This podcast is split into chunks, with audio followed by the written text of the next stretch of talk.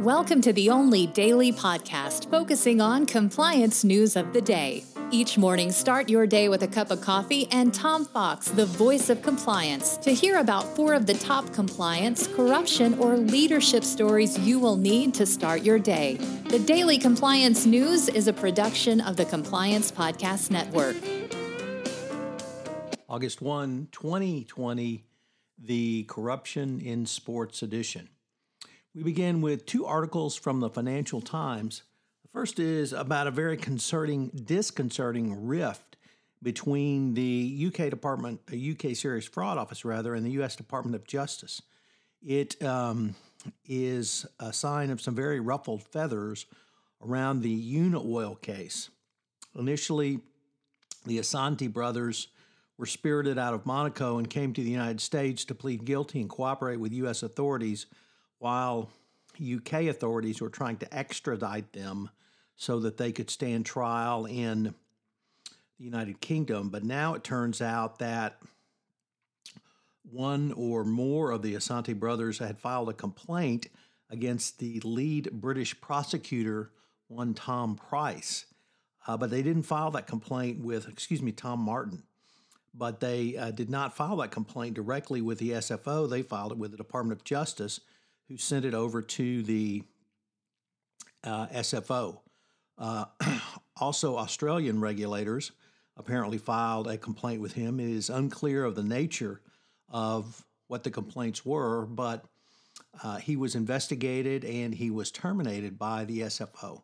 He uh, is fighting that uh, termination in the United Kingdom, but a very unusual case where the Department of Justice would be a part of a criminal defendant's complaint against a, a brother anti-corruption agency.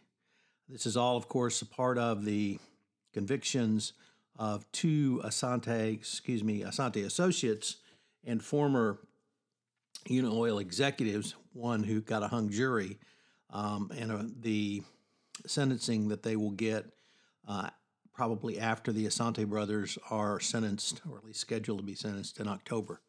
But never good when the two top anti corruption enforcement agencies around start to um, um, point fingers at each other.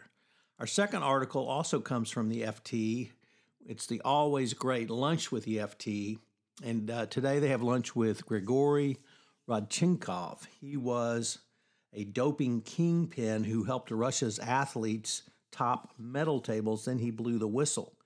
Uh, while he cooks some borscht, he talks to Murad Ahmed about fleeing his homeland, life in hiding, and his part in the biggest scandal in sports. Um, the his bottom line is that sports will never be clean. So, uh, pretty grim news uh, from the FT today. Two more stories. Uh, one from the Wall Street Journal that the SFO has brought criminal charges against an Airbus subsidiary. This obviously represents a step forward for the uh, UK SFO in the incredibly politically sensitive Airbus case because, of course, Saudi Arabia is a major client and they are the ones who are charged around uh, receiving the results of the bribery and corruption. And finally, once again, we have options, options, options with a corporate CEO getting options the day before some very good news. And that, of course, is the Kodak uh, CEO as Kodak pivots away from films and cameras to supplies for the COVID 19 pandemic.